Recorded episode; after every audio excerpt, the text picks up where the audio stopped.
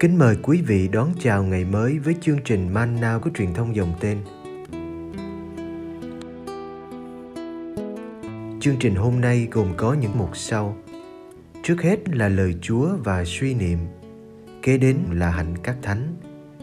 Bây giờ kính mời quý vị cùng theo dõi chương trình.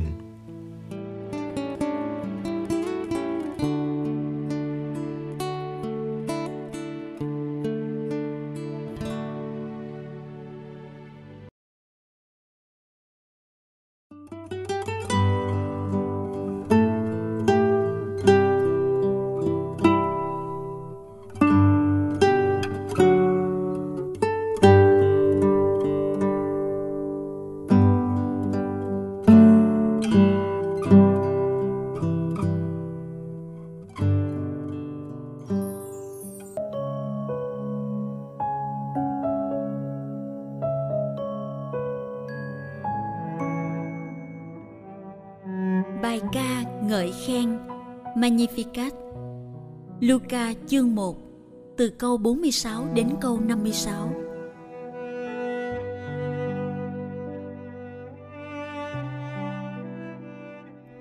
Linh hồn tôi ngợi khen Đức Chúa, thần trí tôi hớn hở vui mừng vì Thiên Chúa đấng cứu độ tôi. Phận nữ tỳ hèn mọn, người đoái thương nhìn tới. Từ nay, hết mọi đời sẽ khen tôi diễm phúc. Đấng toàn năng đã làm cho tôi biết bao điều cao cả. Danh người thật chí thánh, chí tôn. Đời nọ tới đời kia, Chúa hằng thương xót những ai kính sợ người. Chúa giơ tay biểu dương sức mạnh, dẹp tan phường lòng trí kiêu căng. Chúa hạ bệ những ai quyền thế, người nâng cao mọi kẻ khiêm nhường. Kẻ đói nghèo Chúa ban của đầy dư, người giàu có lại đuổi về tay trắng. Chúa độ trì Israel, tôi tớ của người, như đã hứa cùng cha ông chúng ta. Vì người nhớ lại lòng thương xót dành cho tổ phụ Abraham và cho con cháu đến muôn đời. Bà Maria ở lại với bà Elizabeth độ ba tháng rồi trở về nhà.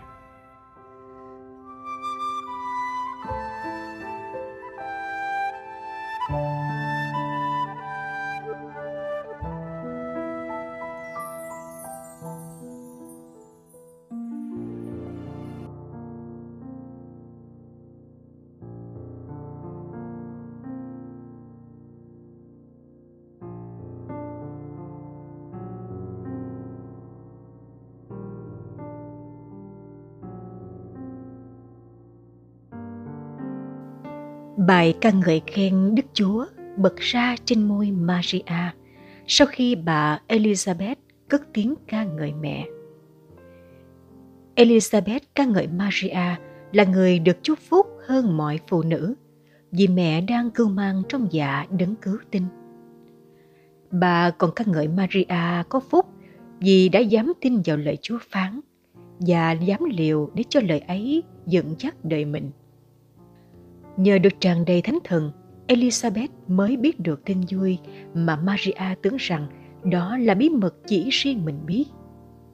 Khi đứng trước bà chị cao niên đang mang thai, Maria xác tín hơn vào những lời sứ thần nói và vào mọi nhiệm đang âm thầm lớn lên nơi cung lòng mình.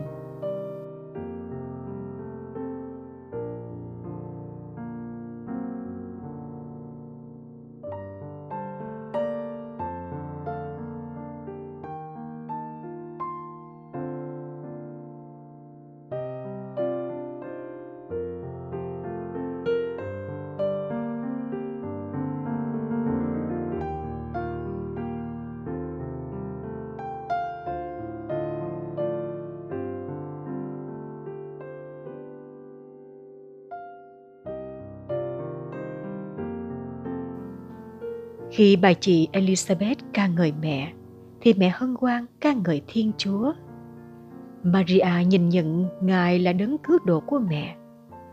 Nếu mẹ được đầy ân sủng, được Chúa ở cùng và được đẹp lòng Ngài, nếu mẹ được thụ thai con Đấng Tối Cao nhờ Thánh Thần, thì đó không phải là do công của mẹ, nhưng là ơn của Chúa. Đấng Toàn Năng đã làm cho tôi những điều cao cả. Maria không có một sự khiêm nhường giả tạo về mình. Khiêm nhường thực sự là nhìn nhận sự thật. Mẹ nhìn nhận những điều độc nhất vô nhị Chúa làm cho đời mình. Ngài đã nhìn xuống đời mẹ, cuộc đời thấp hèn của một tỳ nữ, và cái nhìn cúi đầu của Ngài đã nâng mẹ lên cao, khiến cho muôn thế hệ phải ngợi khen, tôn kính.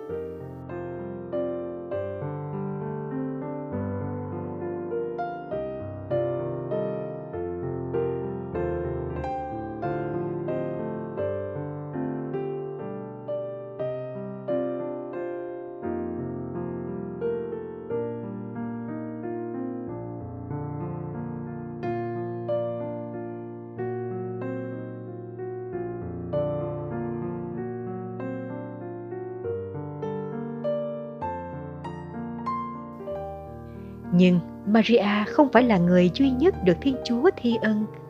Ngài thương xót những ai hèn mọn, đói nghèo, biết kính sợ Chúa. Ngược lại, Ngài giơ cánh tay biểu dương sức mạnh để dẹp tan kẻ kiêu căng, hạ bệ người quyền thế, đuổi đi kẻ giàu sang.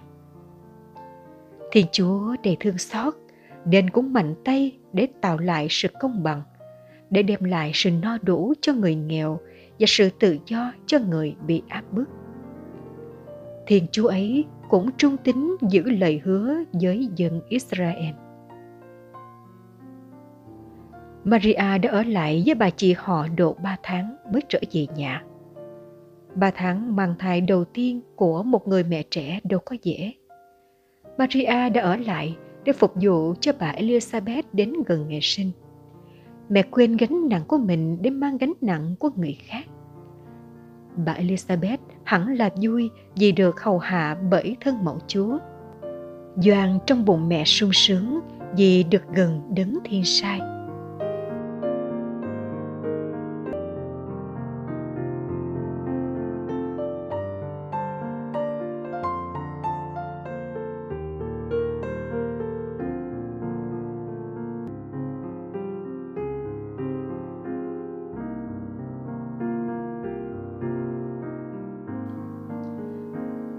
Ít khi ta suy niệm chuyện Đức Maria mang thai hơn chín tháng, thai như Giêsu lớn dần lên từng ngày trong da mẹ, chờ ngày chào đời. Tình mẹ con cũng lớn lên, thân thiết, gần gũi.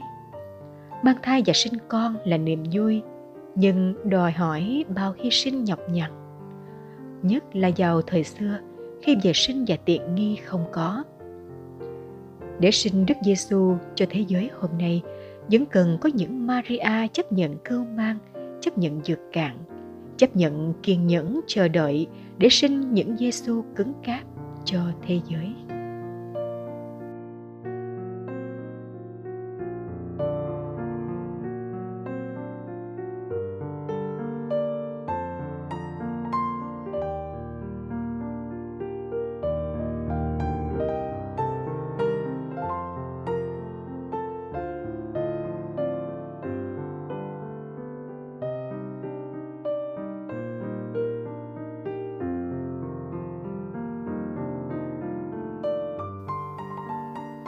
Con tạ ơn Cha vì những ơn Cha ban cho con, những ơn con thấy được và những ơn con không nhận là ơn. Con biết rằng con đã nhận được nhiều ơn hơn con tưởng, biết bao ơn mà con nghĩ là chuyện tự nhiên. Con thường đau khổ vì những gì Cha không ban cho con và quên rằng đời con được bao bọc bằng ân sủng.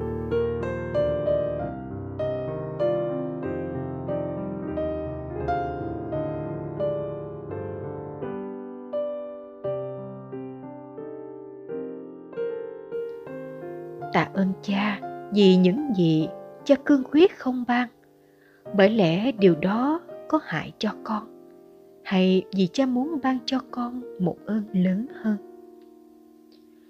Xin cho con vững tin vào tình yêu cha, dù con không hiểu hết những gì cha làm cho đời con.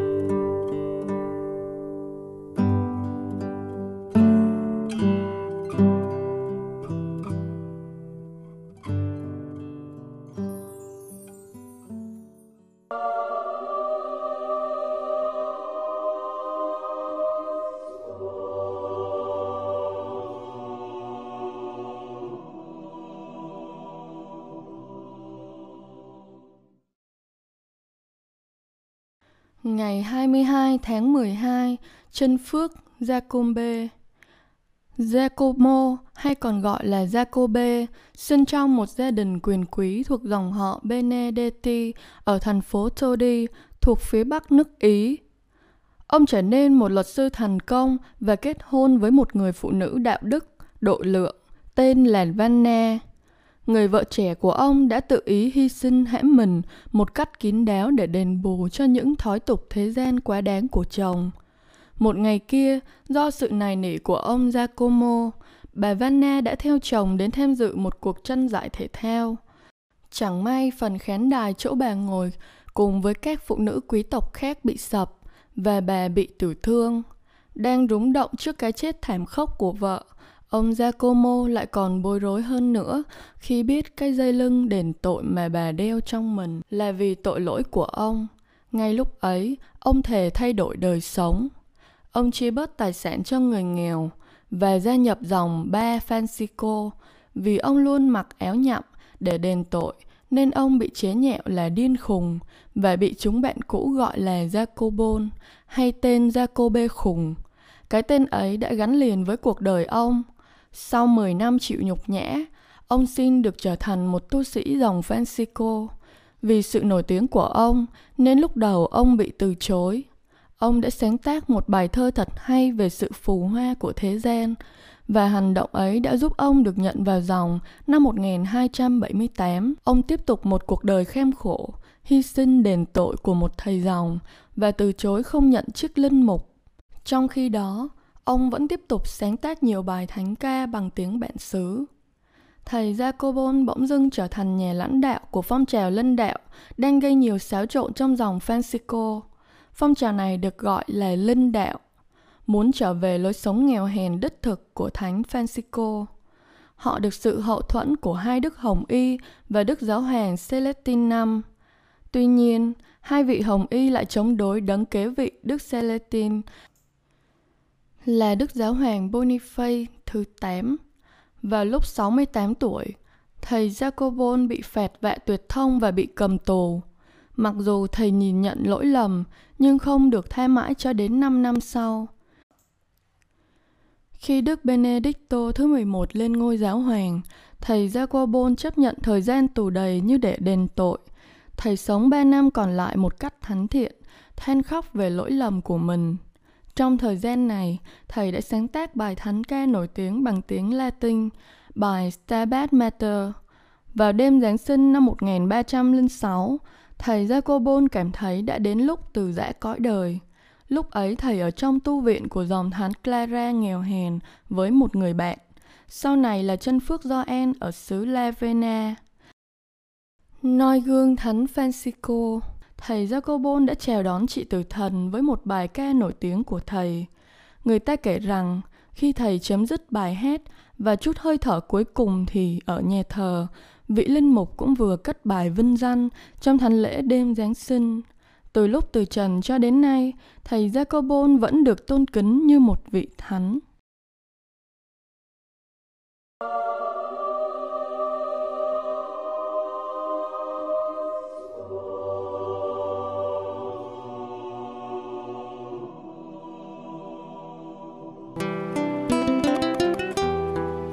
Cảm ơn quý vị đã theo dõi chương trình. Kính chúc quý vị một ngày mới tràn đầy niềm vui và ân sủng của Chúa và mẹ Maria.